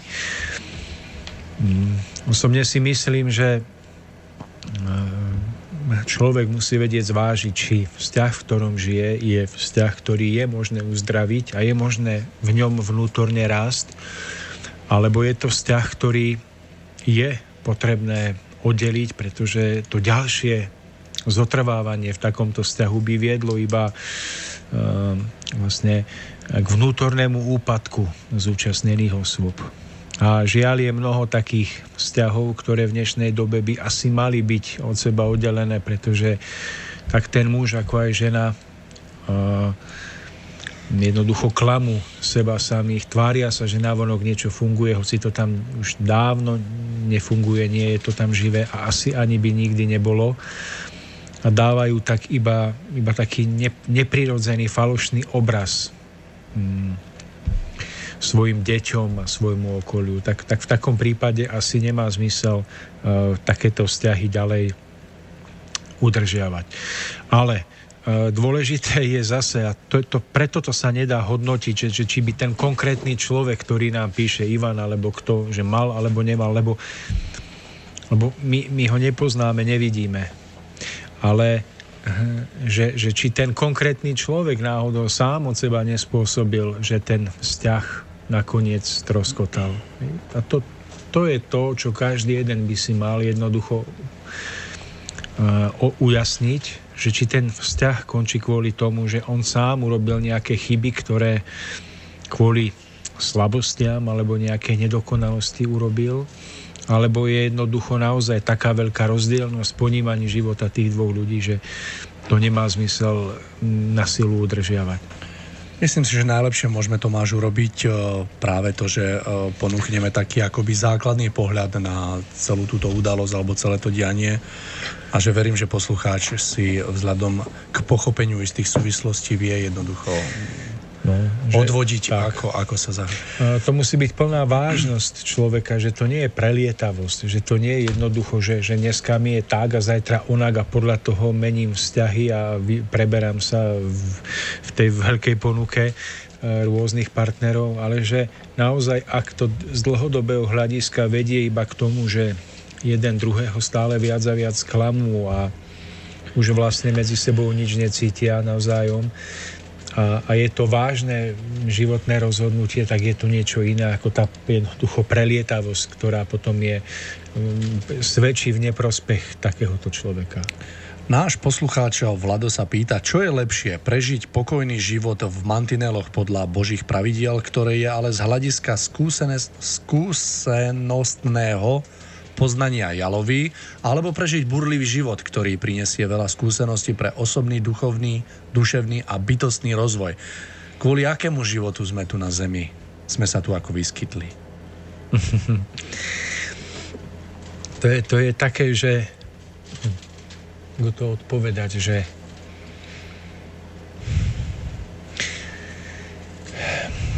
že keď človek potrebuje prežiť jednoducho tú burlivosť a mm, potrebuje to pre z, z, určité prežitia, zážitky, ktoré potrebuje získať, tak nemá zmysel takémuto človeku brániť a vtesnávať ho do mantinelov božích zákonov alebo nejakých pravidiel. No je najlepšie, keď človek naozaj sa, sa vyskáče jednoducho ako koník niekde na lúke, ale nakoniec aj tak je možné, že že ten istý človek dojde k tomu, že tá burlivosť nie je to najvyššie. Že, že dojde do, do štádia, do stavu, keď jednoducho prirodzene sám od seba pocíti potrebu mm, vnútorne mm, sa upokojiť, vnútorne sa vyvážiť a možno zistí, že, že aj tento druh prežitia má svoje úžasné čaro a že jedno proti druhému nestojí. Je to jednoducho, jedno je, je nadstavbou druhého a, a že to je tá cesta. Pretože poznám mladých ľudí, keď som ja bol ešte mladší, tak uh, boli jednoducho držaní v tých mantineloch toho, čo sa smie, nesmie, museli vždy ministrovať. A keď im bolo 18, keď mali 18, 19, tak im nebolo rady. Tak uh, po zábavách, diskotékach už keď mohli, kade čoho pozažívali a naopak, že mám taký známy, že v mladosti to, to, to ešte v tej dobe, keď sa ne, tie 80. roky má hudba metalová, tvrdá, rifle deravé, e, všelijaké vybijané na chrbte tie, e, tie znaky, dlhé vlasy, magneťák na ramene, proste bitky na diskotékach a rôzne takéto stavy, e, ktoré nie sú inak akože nutné ani prirodzené, ale, ale že veľakrát títo, tí, títo ľudia sa, ja neviem, 25 keď tak ukludnili, že dnes žijú úplne kľudným, úžasným životom. Poznám takých ľudí. Takže jedno nie je proti druhému, ale, ale dôležité, aby to upokojenie, to ukludnenie človeka nastalo ako následok o, jednoducho zmeny temperamentu, akoby slobodného rozhodnutia. Že vtedy zistí človek, že ten život je plnofarebný, krásny, že sa jednoducho ukludní a potom zistí, aha, veď aha, ja som si v minulosti toľko problémov narobil 5 krát na policii, dvakrát rozbitý nos a, a zistí, že veď ja som mohol aj inak, ale nemohol, lebo ale teraz keď to vidí, tak zistí, že aha, veď tie rady, veď to, o čom som počul, veď keby som to bol, ale sa to nedalo, lebo mu chýbala skúsenosť. Takže, no. Ja by som len doplnil, že keby sme sa na uh, tieto dva spôsoby pozreli ako na jediné dva možné, tak by som povedal, že obidva sú v poriadku a obidva poskytujú dostatok podnetov na to, aby sa človek niekam dostal. Každý nech zváži, ktorou cestou sa vyberie. Podstatné je to, aby ho tá cesta priviedla priviedla tam, kam ho priviesť má. Nakoniec sa domnievam, že mno, mnoho ľudí dneska sa potrebuje vyžiť v tom nízkom, aby zatúžili po tom vyššom. A v tomto, v tomto keď už uh, ako by poviem, je dôležité, kam sa dostaneme, ale ako sme tam prišli, to už je také nie moc podstatné. Či už niekto bol mokrý a niekto suchý celú cestu, niekto bol bez uh, úderu a druhý bol s úderami. Uh, každý si prejde tú svoju cestu, ktorá jemu vyhovuje a dôležité je, aby nás tá cesta priviedla. Ak je treba potrebné niekomu prežiť riadne burlivý život na to, aby pochopil, že na čom v živote skutočne záleží, tak je to úplne v poriadku a naopak. Takže ako, ako vravíte aj vy, Mário, ja by som to možno len, len akoby s inými slovami zopakoval, že ja prajem každému, aby, aby nemusel prežiť to, uh, to ja neviem, to, to, to najnižšie, alebo to, keď u, ubližuje iným v tej bujarosti svojho života, alebo um, to sú veci, ktoré potom človeka mnohokrát trápia a mrzia, keď zistí, že v tej nerozvážnosti niekomu ublížil, že ten niekto môže mať doživotné následky, ale, ale jednoducho uh, pokiaľ je tá, tá mm, určitá nespútanosť alebo uh, tá divokosť života uh, čistá, že nie je tam zákerno, že tam nie je niečo, tak ona nakoniec vždy privedie človeka k tomu, že sa ukludní, a možno o to s väčším presvedčením potom ide tou cestou pokoja a naplnenia vnútorného. Takže preto aj na mladých ľudí sa treba pozerať tak, že sú v nejakom životnom nejaký temperament prežívajú, ktorý môže patriť k ich, ich vývojovej etape a pokiaľ im to nedovolíte, a, tak nakoniec to niekde vyrazí niekde o mnoho horšej podobe. A skôr ide o to pomôcť im, aby to zvládli s čo najmenšími újmami ako trmelcami, pretože to sa mnohokrát nedá obísť. To je energia, ktorá musí byť nakoniec tá istá energia, ktorá spôsobuje to bujarenie, to jednoducho, tú explóziu nakoniec môže byť správne duchovne vložená do služby niečoho vyššieho. Tam nejde o potlačenie niečoho, ale o, o vloženie tej istej energie do, do tvorivosti. A to je zmysel života. Nie potláčať na silu sa niekde do nejakých mantinelov vkladať. Takže toľko k mailu a máme tu ešte posledný tretí mail od poslucháča Milana. Myslím, že je to také konštatovanie, ja ho prečítam. Dobrý večer. Počul som názor, že život v počítačovom virtuálnom svete, ktorý ste prediskutovali, je vlastne podobný životu podľa hoci ktorej pozemskej ideológie. Ohraničený, manipulujúci, prirodzený rozvoj, zaraďujúci do nejakého davu, kde je pomyselné bezpečie a pocit sily pojmu my, a vedomie, že nemusím premýšľať a hľadať, lebo my vieme, čo je dobré. Je to vlastne len šírenie ideológie prostredníctvom moderných médií, ale v podstate nič nové, lebo aj vo virtuálnom svete sa zaradíme podľa zákona prílež- príťažlivosti. Určite a mm, ten virtuálny svet e, jednoducho v princípe by nemusel byť zlý a deštruktívny. Len e, ono zrkadľuje myšlienkový stav alebo myšlienkovú zrelosť mnohokrát e, väčšiny ľudstva. A potom sa to vpečaťuje a vtláča do, do toho, čo sa v tom virtuálnom svete ponúka. A, takže človek by mal byť o to viac obozretný, čo, čo je to nebezpečenstvo väčšie, aby dokázal nájsť ten správny pomer virtuálnosti a reálnosti svojho života. A preto sa dnes aj mnohí ľudia, ktorí viem, špičkoví ITčkári a ľudia, ktorí denne pracujú s počítačmi, vracajú stále viac a viac k tomu prirodzenejšiemu spôsobu života, že medzi ľuďmi, ktorí dneska nosia kroje alebo sa zaujímajú alternatívny spôsob života s prírodou, mm, života vôbec toho, toho norm, prirodzeného, no tak to sú ľudia, ktorí majú od, odrobené celé 10 ročia v kanceláriách za počítačmi a ktorí spoznali, že jednoducho ich to pohlcuje. Tak na vyváženie hľadajú zase ten návrat k prírode. A tu by mal byť človek asi veľmi prísny voči sebe a mal by si aj spôsob života zariadiť tak, že ak vníma, že jednoducho e, to žiarenie z počítačov a Wi-Fi a všetkého možného a toho vysedávania, lebo to je spojené so sedavým spôsobom zamestnania mnohokrát, už ho niekde jednoducho zatláča do kúta, tak by jednoducho mal nájsť odvahu si uvedomiť, že pre život je prirodzený pohyb, je prirodzený, ja neviem, e, život v reálnych vzťahoch a mal by jednoducho zakotviť túžbu, aby sa mu celý jeho život postupne jednoducho opäť viac uzdravil.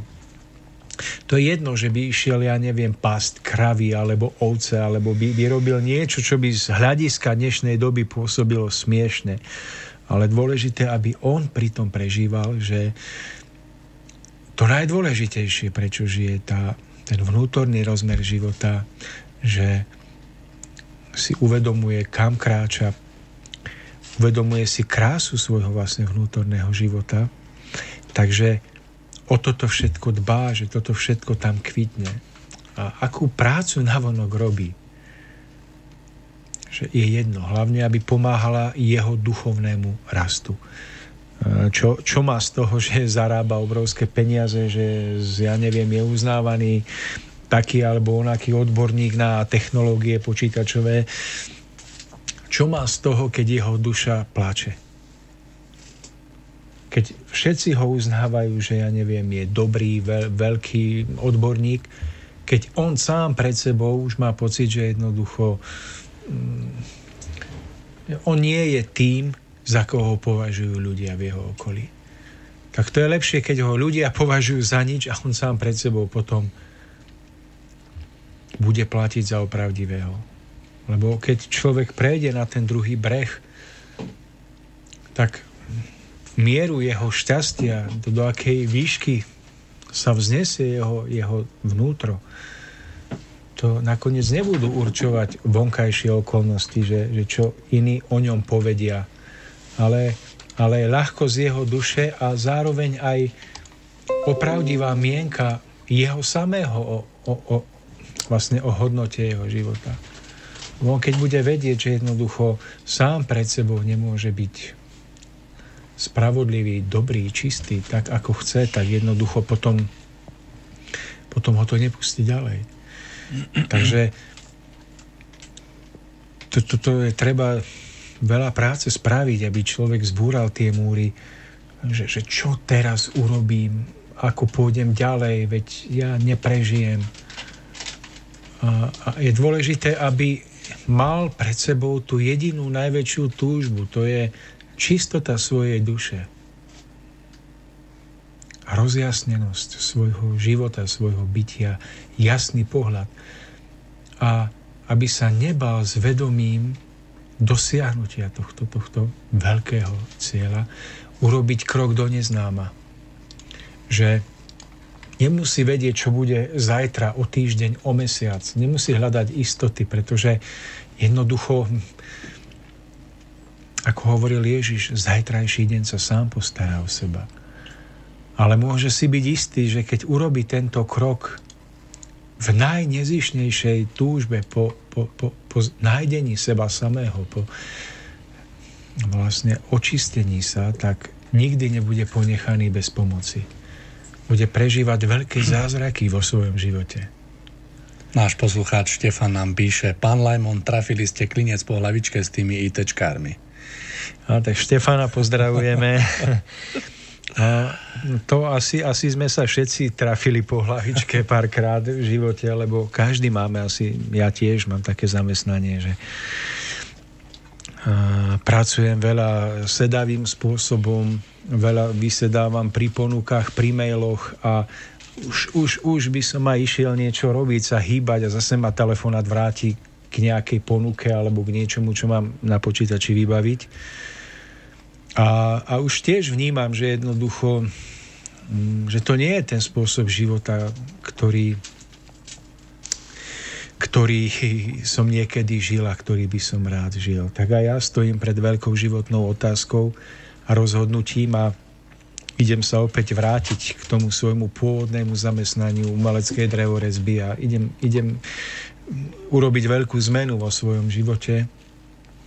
Veľmi sa na ňu teším, lebo bude to zase nová výzva a človek bude nútený sa možno iným spôsobom viacej hýbať, lebo pohodlne žiť to je, to je síce príjemné, ale pohodlne neznamená aj zmysluplne. No a človek veľakrát, keď sa má rozhodnúť medzi jedným alebo druhým, tak je lepšie, keď, keď volí zmysluplne. Aj keď, ja neviem, musí sa viac namáhať, aj keď nemôže, ja neviem, po, mať tie výhody, ktoré má v tom lenivom spôsobe vysedávania, lebo to je vlastne lenivé. My sme storočia, tisícročia boli zvyknutí, v tých génoch to máme, že predkovia sa hýbali, jednoducho zápasili o stravu, o všetko a my z jednej generácie na druhú si sadneme k počítačom a vlastne nič.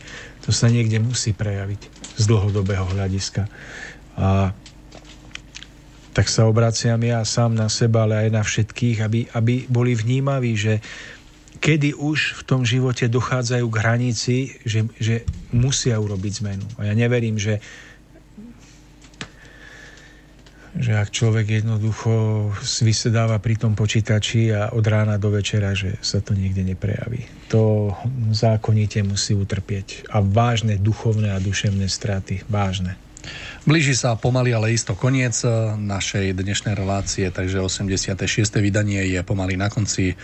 Pred úplným záverom už len poskytnem dve informácie. Prvá je tá, že eh, nejaký čas opäť budeme vysielať eh, každý druhý piatok, teda budeme sa snažiť, ale bude to v piatok od 17.30 do 19.30. No a taktiež informácia, že škola duchovného rozhľadu pokračuje aj v roku 2009 a konkrétne sa prvýkrát v tomto roku vidíme v nedelu 27 januára od 10 do 16.00, takže pre všetkých, eh, ktorí tam už chodia, ja sa veľmi teším, verím, že aj Tomáš, aj vy. A samozrejme, pokiaľ sú medzi vás ešte takí, ktorí by nás chceli naštíviť, neváhajte budete v každom prípade veľkým obohatením celého kolektívu a verím, že sa spoločne, alebo že spoločným takým prežívaním si vytvoríme niečo, čo je nádherné si odniesť. Tomáš, skúste ešte v krátkosti sa dnes rozlúčiť s poslucháčmi. Ďakujem Pavlovi, že bol s nami v štúdiu. Ďakujem Mário vám za to, že tu vytvárame takúto pre mňa veľmi príjemnú atmosféru. Ja sa už nesmierne teším na ďalšie vysielanie, ako, ako malé dieťa na, na cukrík.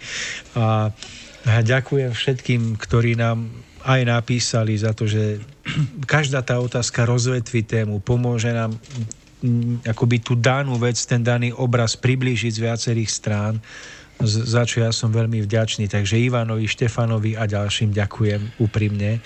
No a čo dodať na záver, tak, tak buďme lepší. Tiež sa chcem poďakovať nášmu hostovi Pavlovi, ktorý tu dneska v štúdiu s nami bol a zároveň sa tiež chcem veľmi poďakovať našim poslucháčom, ktorí nabrali odvahu a napísali nám pretože ako ste sami mali, mali možnosť vidieť, je to veľkým takým oživením a diskusie a naozaj to prispieva k tomu, aby sme vedeli uh, danú tému čoraz viacej uchopiť a tak ju rozsvetliť. Mne dovolte, aby som sa na samý záver rozlúčil slovami, ktoré boli prinesené na túto zem a ak dovolíte, tak by som závere tak troška z nich zacitoval. Ak však žiadostivosť dospeje až k zvedeniu, teda k hrubohmotnému činu, bojte sa odplaty, ak už nie ste schopní telesne a duševne ho na zemi napraviť. Či už k zvedeniu došlo lichotivým spôsobom alebo pod nátlakom, ak aj bol napokon dosiahnutý zo strany ženy i súhlas, zvratné pôsobenie sa tým nedá zmierniť. Začalo totiž pôsobiť už pri žiadostivosti a všetok použitý dôvtip a umenie prispieva len k jeho zostreniu ani konečný súhlas ženy ho nezruší. Ospravedlním nie, ospravedlním, ospravedlnením nie je ani to, ak si človek nahovára, že tu bola pravdepodobnosť manželstva. Práve to by bola najhoršia lož. Manželstvo bez duševnej lásky je pred Bohom neplatné. Duševná láska ale zostáva najlepšou ochranou proti porušo- porušeniu prikázania, lebo opravdivo milujúci človek chce len pre milovaného vždy len to najlepšie. A preto nikdy nebude mať nečisté želania alebo požiadavky, voči ktorým je toto prikázanie predovšetkým namierené. Buďte preto ostražití, vyhýbajte sa každej príležitosti a ľahko vážnej bez starostnosti. V prvom rade si uchovajte krb vašich myšlienok čistý potom nikdy neporušíte toto prikázanie. No a to už bolo úplné záverečné slovo dnešnej relácie. Lučí sa s vami Tomáš Majmon a od mikrofónu Mário Kováčik. Táto relácia vznikla za podpory dobrovoľných príspevkov našich poslucháčov. I ty sa k ním môžeš pridať. Viac informácií nájdeš na www.slobodnyvysielac.sk Ďakujeme.